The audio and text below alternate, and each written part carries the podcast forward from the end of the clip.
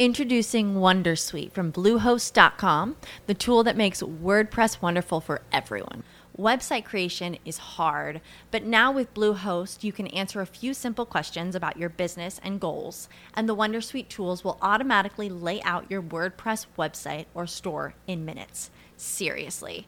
From there, you can customize your design, pick your brand colors, and add blocks. No custom theme or coding required.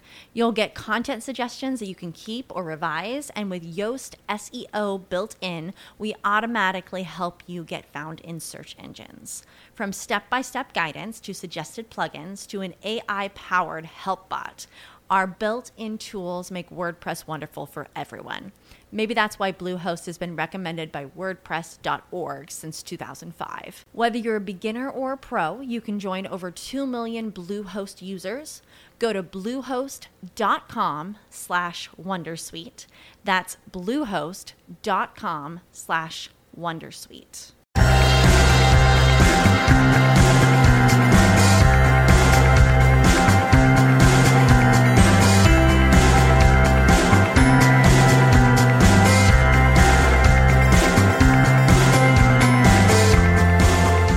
Welcome back to another episode of Beyond the To Do List. I'm your host, Erik Fisher. This is the show where I talk to the people behind the productivity. This week I'm excited to share with you a conversation I had with Jess Cording. She's the author of the new book, The Little Book of Game Changers 50 Healthy Habits for Managing Stress and Anxiety. So you guessed it, we're talking exactly about those things managing stress and anxiety. And we're going to talk about why you should make time to worry. I know, right? Sounds completely counterintuitive. We're going to talk about caffeine and we're going to talk a little bit about how to have a plan for when you are lonely. And nobody seems to be talking about that. So I thought this is a really unique conversation to have. And I was really glad to do that with Jess. So I'm just going to get out of the way and say, enjoy this conversation with Jess Cording. Well, this week it is my privilege to welcome to the show Jess Cording. Welcome to the show, Jess. Yeah, thanks for having me. Oh, so health is probably one of the most important topics. and people don't often think of health as something that is involved with productivity. And obviously, since the show's called Beyond the To-Do List, we try to tackle productivity outside of the normal just, oh, time management or which planner are you using? And the other normal questions, you know, you'd get on an average yeah. productivity podcast. We try to go beyond that. How do you see health tying into productivity? Oh, it's all it's all connected. You know, when we feel well, we're able to work better. I'm actually really excited that more uh, more employers, more companies are embracing that, and that you know there's more support for freelancers who need to you know have the resources to to take care of themselves so they can be more productive. I mean, I saw this so much in my work in corporate wellness, and I see it with my clients now all the time as well. That when you're not fueling yourself properly with the you know foods that provide the nutrients that you need, and in a balance that keeps you energized and satisfied, and you know if you're not moving your body in a way that helps you feel um, like you're helping with your stress levels and you're, you know, improving like blood flow.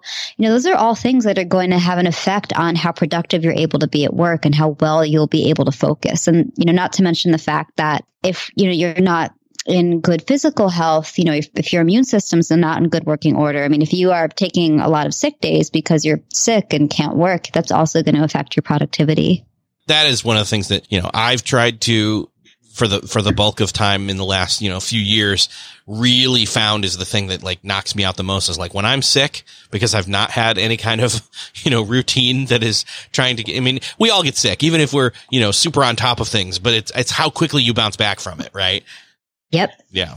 Well, I um I had a wake up call when I was I guess I don't know 28, 29 where, you know, I was juggling seven different income streams. And you know, I was working at the hospital, I was working in corporate wellness, I was writing, I was seeing private clients, I was doing all these different things.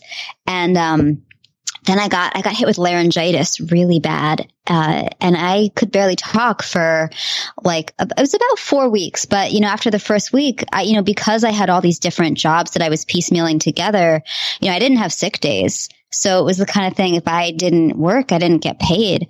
And that was a really big, big wake up call to me. That was like, all right, we need to take a step back, figure out what's working, what's not working, because clearly something is not working. And, um, but I remember like I was working in an ALS clinic at the time and I remember like trying to communicate with my patients when I had just this raspy voice and I was just writing things down and we were trying to communicate and it was, it was challenging, but a good learning experience also one of the cool things that uh, for this time of year for you to be coming out with this new book the little book of game changers 50 healthy habits for managing stress and anxiety. I couldn't help but think, man, coming out, you know, everybody comes out with their new book in January because everybody wants to change their whole life in January. But I like that you and I are recording this in February where we're past that bubble of maybe unrealistic expectations and goal setting. And now we're into the, the more real time of year. Yeah, that is, you hit the nail on the head. Like February is when it gets real. You know, everybody's sort of come down off that new year, new you high, and they have this chance to either throw it all away or to take a peek at, okay, what's going well and what do I need to start over with or, you know, reassess their goals and get a sense of how they should proceed going forward. And I, I've, what I see happen a lot in my work is people set really crazy ambitious goals at the beginning of the year. And I've been guilty of this too, but I, there is so much power in small changes and in taking small steps that you can build on. And that's uh, one thing that I really, you know, I, I'm glad that we're talking about this in February because this is a time of year when especially if you're feeling a little bit, um, you know, down on yourself because maybe that lofty goal, you already feel off track with it. This is a great time to identify one or two small changes you can take and start to move forward. Well, and, and I even got to ask, like, how would you suggest, you know, if somebody's thinking in 2020, I want to change from how I was health wise in 2019, but I, I almost feel like, you know, again, with the new year, new you bubble that happens in, you know, January, I think maybe that's a time where you say, okay, let me try out how doing this new, I don't know, routine of, uh, you know, going to the gym or, uh, what I do at the gym, changing that up or, you know, insert here the change, playing around, like actually trying it and experiencing, okay, what were the boundaries that I came up against as I tried to do that so that then you can make a plan to how to overcome those uh, and not feel like uh, it's a New Year's resolution where you started it in January and because you came up against resistance and then you were like, this is too hard. I quit. Instead, treat it as kind of a, an experiment, uh, phase so that you can actually come out the other end and tweak it and then do it.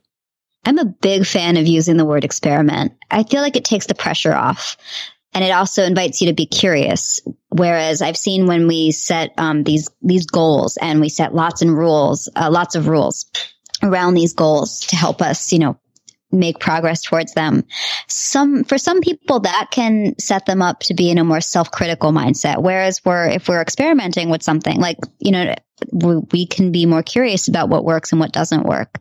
You know, for, so for somebody who wants to, you know, eat a more plant-based diet, that doesn't mean that you have to do, um, like a green juice cleanse for an entire month. Right. You know, you can start by just, you know, maybe adding some extra vegetables to your plate and doing slightly smaller portions of meat if you want, or incorporating, you know, one more vegetarian meal per week. It does not have to be, you know, all or nothing. You can take tiny little steps and assess along the way. Yeah, well, and, and I think this fits right in with how, you know, you call yourself the no drama dietitian. It's it, a lot of people cause that drama by thinking they have to do an all or nothing change. Oh, absolutely. Sometimes new clients, they're so shocked when I'm like, no, if, if chocolate's a non-negotiable, you, you can eat chocolate. We can make this work. Wow. See, that's unheard of to me in terms of, you know, somebody talking about health. Yeah. Well, that's, that's what's really interesting. You know, when we are able to really tune into what helps us feel like we're thriving and what our priorities are, that really helps us find a unique balance that works for our needs on our terms. You know, and I think for, for some people, that's going to be different than others. You know, we all have those things that are hard to be moderate with.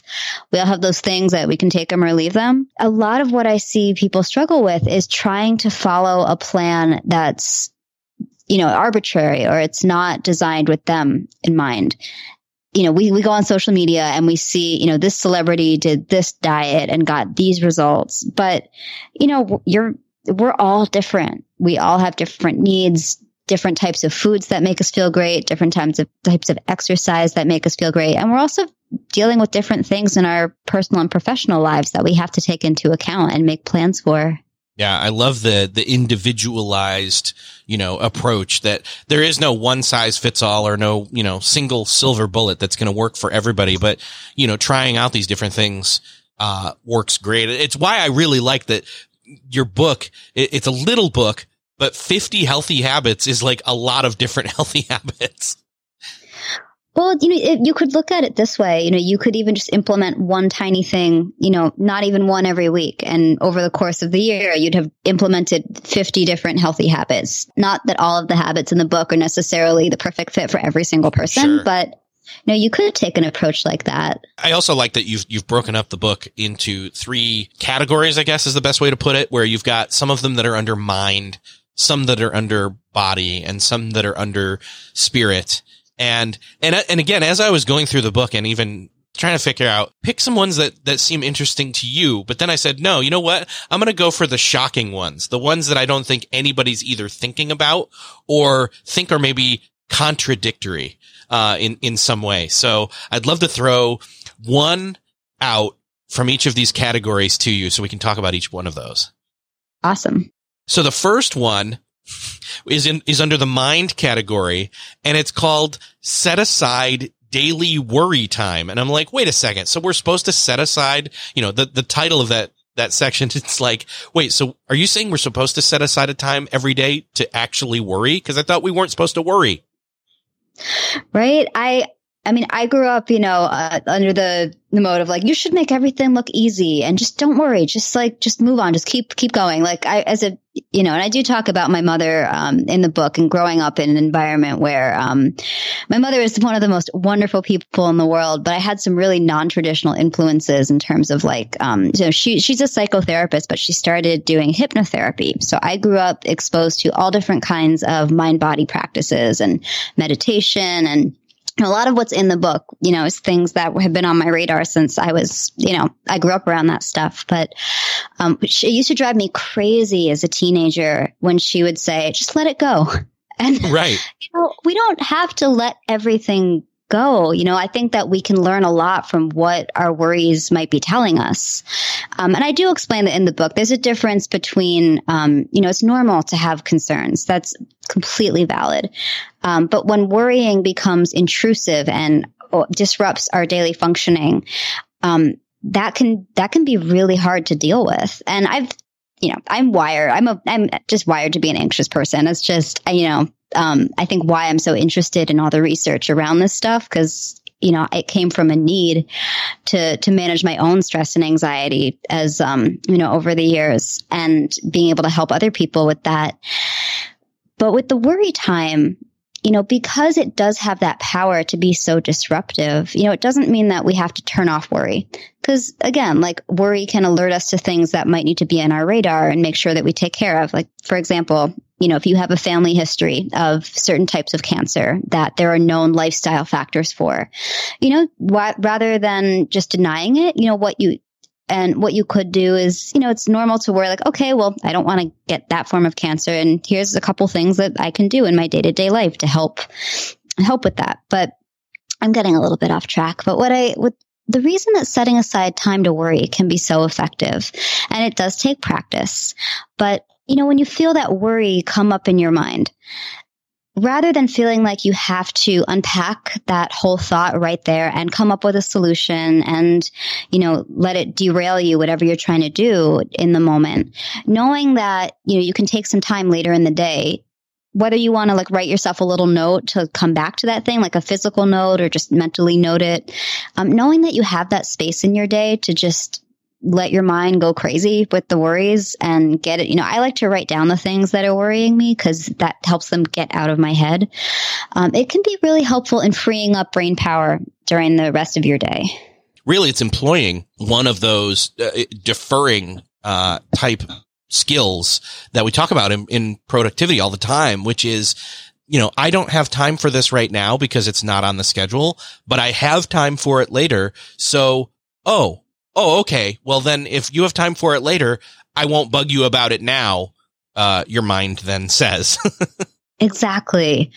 It takes a while to, it takes practice, you know, yeah. like it's not like overnight you're going to master this, but it can be so, so powerful.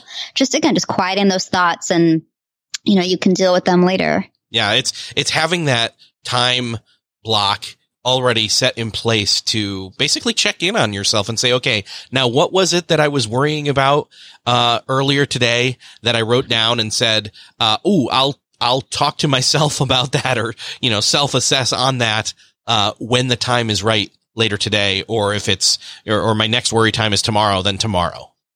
Exactly. So uh, it's it's it's really cool how you know again uh, making a time for you know, setting aside a daily worry time seems like it's like, wait, why would I do that? But then once you start to dig into it, uh, it's like, oh, this is genius. This is something, you know, that we can all stand to use for a little bit more self awareness and, uh, freeing up our mental energy.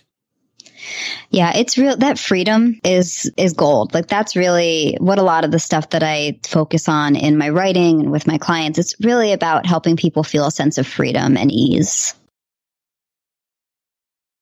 I love my dogs like I love my children. I care about them. Well, one more than the other, but we won't get into that. But I am committed to giving them both the best. And if you feel that way too, like your dog is a member of the family, then you've got to serve them top quality food that they deserve. Serve them Nom Nom. Nom Nom's made with 100% premium ingredients. That means zero fillers or funky stuff. My dogs love these great tasting meals, and their nutritional needs are different than ours. That's why Nom Nom's nutrient packed recipes are developed by board certified veterinary nutritionists, freshly made and shipped free to your door. Right now, you can get a 50% no risk two week trial at trynom.com slash beyond. Say goodbye to boring dog food. Your dog deserves a real reason to run to their bowl every single meal, every single day. And all dogs are individuals, so they deserve to be served like it. Nom Nom delivers freshly made dog food personalized to your dog's preferences and unique caloric needs. And again, 100% premium ingredients, no funky stuff. Go right now for 50% off your no-risk two-week trial at trynom.com slash beyond. That's try, N-O-M dot com slash beyond for 50% off. trynom.com slash beyond.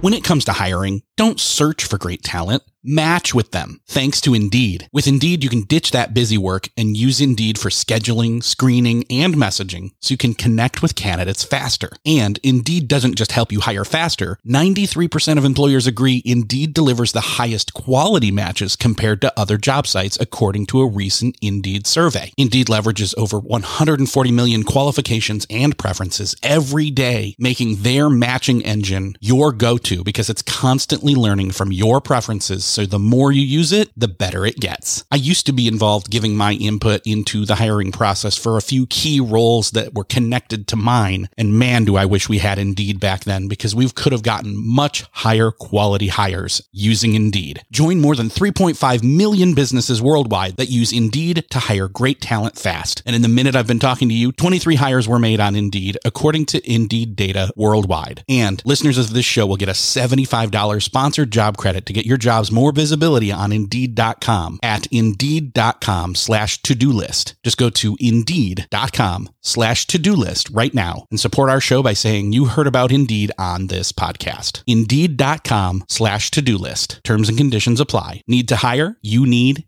Indeed.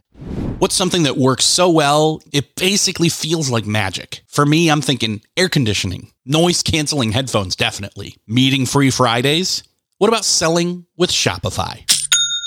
Shopify is the global commerce platform that helps you sell at every stage of your business. From the launch your own shop stage to the first real store stage, you don't have to just sell your own stuff anymore. With Shopify Collective, you can curate products to sell from brands you love and give your customers more variety and your business more sales. Shopify is your no excuses business partner. Sell without needing to code or design. Just bring your best ideas and Shopify will help you open up shop. Shopify also helps you turn browsers into buyers with the internet's best converting checkout, 36% better on average compared to other leading commerce platforms, and sell more with less effort thanks to Shopify Magic, your AI powered all star. Sign up for a $1 per month trial period at shopify.com slash beyond. Again, go to shopify.com slash beyond now to grow your business no matter what stage you're in. Shopify.com slash beyond. Let's move on to body. And with this one, I kind of went for the one that I think everybody deals with, which is finding your sweet spot with caffeine. Uh, everybody, you know, it, they either love coffee or they've got their other drug of choice for for receiving their caffeine intake if they use it at all. Um, I'm curious what your thoughts are on this. Yeah, caffeine is it's it's fascinating because it's you know a lot of us it functions not just as a source of you know that um that pick me up, that physical caffeine boost. Um, it's also in many ways it can be a social connector. You know, we're it's it's almost like um, how a cigarette break used to be like mm-hmm. the way to to get a break, and now that the coffee break is um, a way that's like a socially acceptable way to be like, oh, like I'm just gonna go get a coffee, take a coffee break, or you know, you meet people for coffee. Um, and it's interesting in our in our food culture right now, coffee you know, it, it, there's a lot of um, confusion around it. And there are some camps that say coffee is terrible, like all of it, like it's going to jack your cortisol and mess with your energy and your mood. And then there's people who are like, no, coffee is a superfood. And, you know, I think that the exact answer of how coffee, like what space it occupies in your life really depends on the individual. You know, there are some people that, um, can physically handle a lot more caffeine than others. Um, there are there are some people that even a tiny bit is going to mess with their sleep and make them really anxious. Um, and I do talk a little bit about this in the in the book where you know there's a, there's obviously several different types of caffeine. You know, coffee and tea and soda are some of the main ones. Um, chocolate is a teeny teeny tiny bit of caffeine in there, and of course then you have all your different energy drinks and more and more we're seeing, um, you know, energy or like natural health drinks with things like plant derived caffeine and I always think it's funny when they say plant derived caffeine because where else would they be getting it from? But right, coffee um, beans are still grown on plants. So yeah, so I I don't know. There's, you know, there are certain products where they'll be marketed as like a, a, healthy, natural energy boost. And then you see like in fine print includes 85 milligrams of plant based caffeine and that can be fine. You know, I think that um, so current recommendations around caffeine um, for healthy adult, most healthy adults, quote unquote, you know, that's used as the kind of benchmark, um, is recommended about capping it at about 400 milligrams per day. So that's equivalent to about four cups of, you know, drip coffee. Mm-hmm. But that said, a lot of uh, coffee companies do brew a stronger cup now. So if you go to Starbucks, you're looking at like, I think it's like an 180 milligrams in a grande drip yeah. coffee. But, you know, espresso, that's about 75 milligrams per shot of espresso. Um, just as a heads up too, like for pregnant women, the recommendation is about 200 milligrams max per day. Uh, I, you know, and in the book, I share my experience of, um, when I was in my late twenties and like around age 30, I, at that time, I was drinking like eight cups of coffee a day, which is not good for anybody. Um, even if you don't have any pre existing medical conditions or health concerns, it's just too much coffee. And I was dealing with heart palpitations and sleep disruption. Of course, I was in denial. I was like, oh, it's stress, it's work stress. I'm stressed. And I, I go to the doctor and she says, how much coffee are you drinking? And it was like busted. And you know, there it's, but I will say this coffee, we get addicted to it, you know, or caffeine in general. Yeah. It's, um, a physical and also an emotional or behavioral addiction. And, you know, your sweet spot is going to be different from, you know, your best friend's sweet spot with caffeine. But I remember for myself, the goal was to get to that 400 milligrams. That was like my starting goal, even though my longer term goal was to get it closer to 200 or 100 milligrams a day. So, you know, I you can do a cold turkey approach when dialing down the caffeine, but you know, if, if another approach that I offer in the book is to, you know, start with small, small swaps, like switching your order from a med- from a large to a medium or from a medium to a small or starting with, you know, half decaf swapping out you know, if you normally would have another cup of coffee in the afternoon, see how it feels to swap it out for an herbal tea because, you know, and I, I think I mentioned earlier about how we treat coffee as a social connector. You know, explore um, the, you know, where that coffee or that caffeine source, where that fits in your life? Like, why is it about the caffeine or is it more just you've become addicted to the caffeine because you condition yourself to take that coffee break? And you can still take that break. Just swap out something that's not going to contribute more caffeine than you need. Um, and you also want to make sure that because when you're dealing with caffeine withdrawal, you're going to feel symptoms. Like, I'm, I'm not going to lie. It is not always the most fun. You are going to you might experience headaches. You might experience some irritability, some feeling foggy and tired, but it does go away. It does get better. It's, uh, and sometimes knowing that that's temporary can be a really great comfort.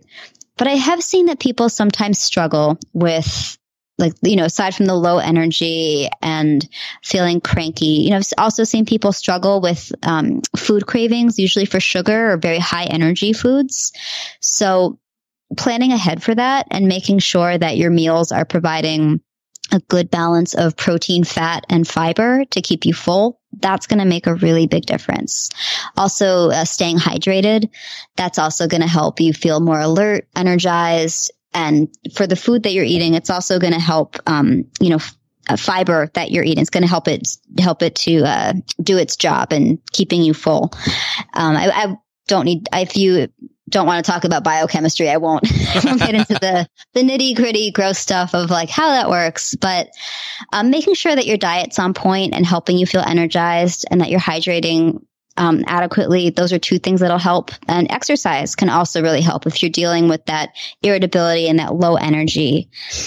And this other one is I know it's not always realistic for for us all the time depending on what your work schedule is like, but if you if you, however whatever version of it works for you, planning around your natural energy ebbs and flows and when you know if you are going to be continuing to have some caffeine maybe being strategic about what times of day you're having it or pl- if you do have the capability of planning out which projects or which activities you're going to be doing at different points in your day you know keeping in mind when you might be um, when you might have the most or the least energy during that time I love that. And, and again, one of the other things that I've found is and it, it's it's so individualistic because I know there's people who have uh, almost zero tolerance for for caffeine at all. Uh, I have a pretty low tolerance, so it doesn't. You know, I can't I can't have more than say two cups in the day, or I start to feel like again the heart palpitations or you know headaches from having too much coffee.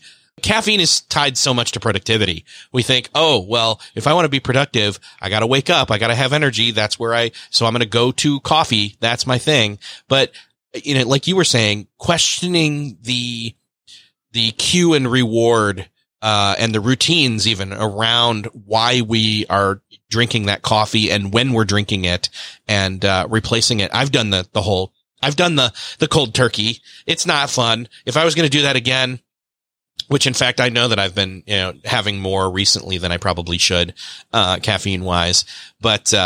And I've been wondering why I've been stressed. So I, I think there's a cue there for sure.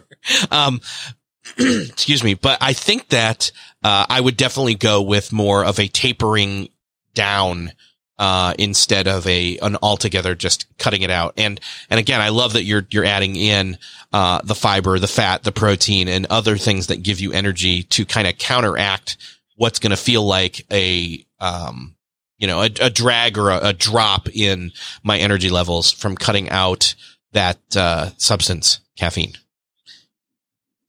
Yeah, I'm not a fan of the, at least in my own life and with my clients, I've just found that the cold turkey for a lot of people is just, a lot of people are likely to, to give up or lose faith in themselves. Yeah. And white knuckling it, I'm just not a fan of the white knuckled approach. Like life is hard enough. If there are ways that we can make it more easeful, like let's go for it. Yeah, there's another no drama right there.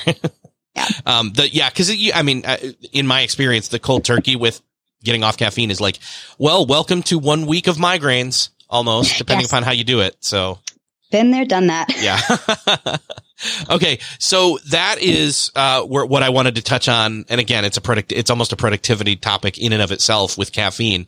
Um, I wanted to then move from body over to spirit.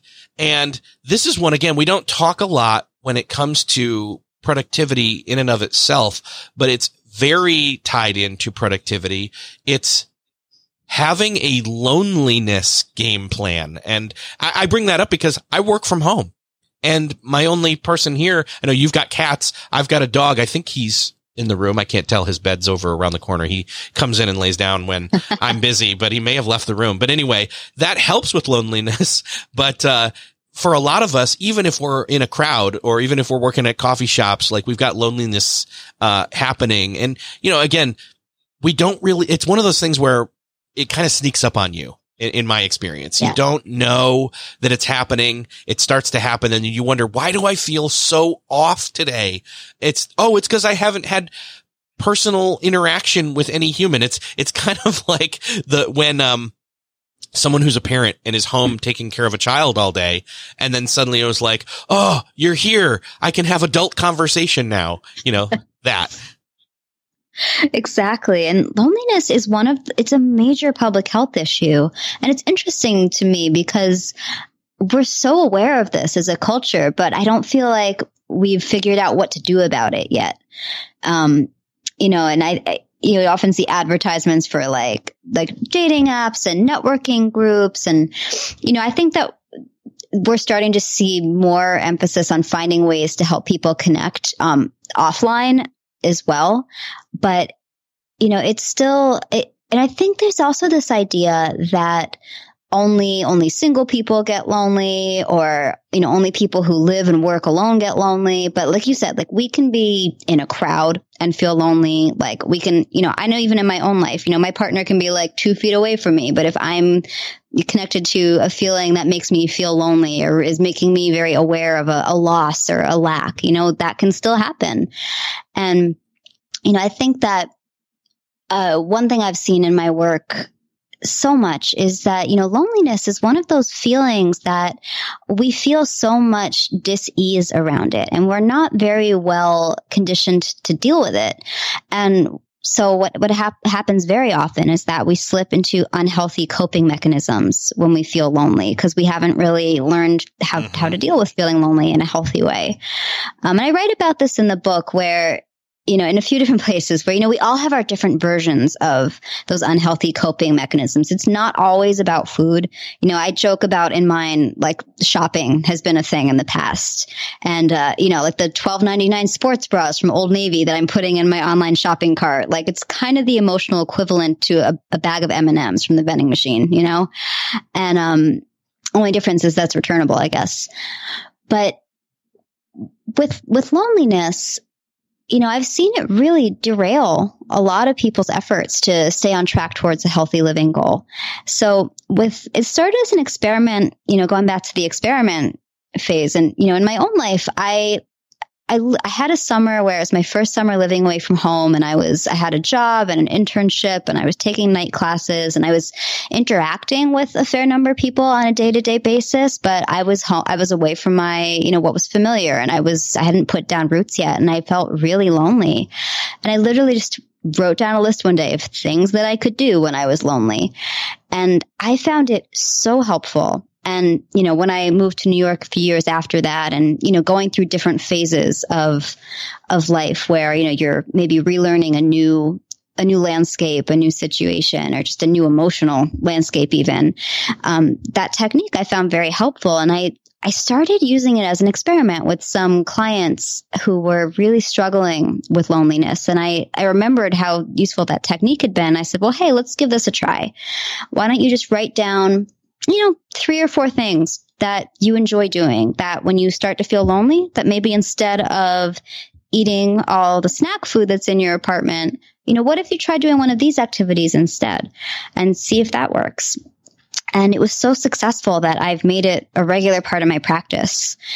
And there's no like rule about what you're supposed to do. Um, you know, I, I do share this in the book that I love uh, cleaning when I feel lonely. It's just for some reason, um, because I think for myself, one of the emotions that really uh, like rocks me to my core is not being able to solve a problem for someone or not being able to understand something. And so there's something very like soothing to my nervous system about cleaning and bringing order to like you know a drawer or whatever. But um, but you know, it doesn't mean that cleaning is going to be the right fit for everybody, you know, and I think that when you're making this list for your loneliness game plan of the things that you can do, make sure that they're things you actually enjoy doing that are actually going to feel restorative. So, you know, not things that you think like, oh, that sounds healthy. I should do that. Or that's, that sounds productive. You know, I should do that. Cause what happens is when we, when we don't, um, you know, when we don't address our loneliness, when we try to shove it under the rug and push through it, or if we do fall back onto a, an unhealthy coping mechanism, that can really cause our productivity to take a hit because our mind is otherwise occupied and it's hard to focus on what we need to be focusing on. Yeah. And it's, it's a very, you know, almost elusive or, or lingering feeling that's hard to to nail down. It, it, made me think of. Have you ever heard of HALT? H A L T, which is an acronym for uh, hungry, angry, lonely, which ties in here, or tired. I love that. So this is one of them. I mean, loneliness is one of them. And, you know, it, it's one of those things where it's like a self awareness kind of go to of, you know, are you, wait, I feel so down right now. Like, what's going on? I'm off. Oh, well, wait, am I hungry? Am I angry? Am I lonely? Am I tired? All those things that kind of, you know, oh, I forgot to eat lunch or man, I've been dwelling on how angry I am. This is the third one, lonely and obviously tired. And, you know, and honestly, um, hungry and tired and I guess angry and even uh, all three, all four of these really tie into all different parts of your book in different ways. So. Yeah. I mean, hopefully you're not going to feel all four of those things at once. no, no. Um, but, you know, if you do, you know, start with the one that you can, you know, that feels most urgent to, to address and start there. Yeah. I, and, and, and this is something that, you know, again, my friend, I have a friend who, who's like, yeah, once in a while, I'm just, I am off and I treat people like crap. And then I realize, oh crap, I am, uh, tired or I am hungry or I've been lonely. and so then it, you know, he, he's able to, to course correct, but it's, it's one of those things where it's like, again, this is this is almost one of those things where uh, it ties back into, folds back into um, the setting aside the worried time. Like if you're checking in uh, with yourself once a day to see what you're worrying about, this is where some of those symptoms, maybe not hungry, because you know you probably can't go twenty. You you shouldn't probably go twenty four hours without eating something. But yeah. but the tired uh, or lonely, you know, a consistency of tiredness or loneliness or even angriness is going to probably rear its head in some thoughts and feelings in that worry time, right? Absolutely, and you know, taking a moment to just be mindful of what is going well and showing yourself, because we, we do tend to focus on the negative. And I think that sometimes when you are doing that check in, um, it's also a great time to, you know, your wor- you know, note the stuff that you're worrying, but then take a sec to acknowledge what's going well. And, you know, maybe jot down a couple things that you feel good about. And sometimes in, infusing that little bit of positivity into the, into the equation yeah. can help you reset your energy for the for the day or help you you know as you're looking back on the day maybe help you drift off to sleep a little more easily. Yeah. Well and and so to go back to specifically loneliness we're all different. We're all uh, uh even even extroverts experience loneliness. Uh, i'm i'm an introvert but i can pretend I'm not sometimes, but, uh, it, it all comes down to what uniquely you need to be doing in order to make sure you're taking care of yourself, not just with loneliness, but with all the aspects of health. And that's why I really love, uh, this book. And, and I, I mean, again, this is not a, you know, life hack type book. Uh, it's not, even though it's called, you know, the little book of game changers, 50 healthy habits for managing stress and anxiety. In no way is this some kind of shortcut thing. In fact, this is almost, uh, 50 experiments to try. Yeah. You know, and I, I do you know, there is this also element like these are really simple, actionable tools, but you also have to want to do the work and to show up and be curious and explore and experiment. You know, no one can do that for you. But, you know, I, my hope is that people will find these tools really approachable and want to experiment with them. Yeah, for sure. So I, I was excited to see again that I picked out specific topics that I thought really, uh, tie in with productivity in and of itself or were surprising to like, wait, what do you mean? That's a thing? You know, and, and, or, or the opposite of a thing. Like, wait, I didn't know that we were supposed to set aside time, set aside time to worry, you know, but, uh, yeah, I, I really think this is a great book and I'd love for people to, uh, go check it out. Is there any specific place you want to drive people to? You know, um, best place to find me, you know, my website is jessicacordingnutrition.com, but I'm also on Instagram and Twitter at Jess Cording.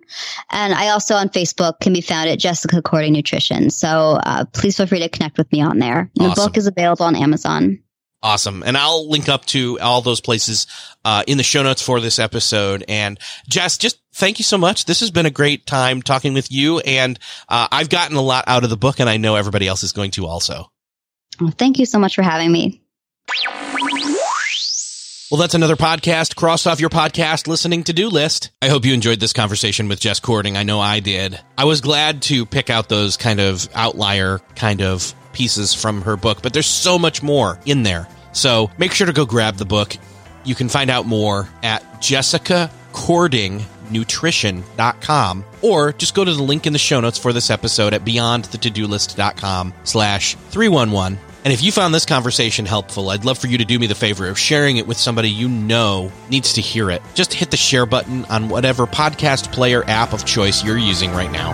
And thanks for sharing. Thanks for listening, and I'll see you next episode.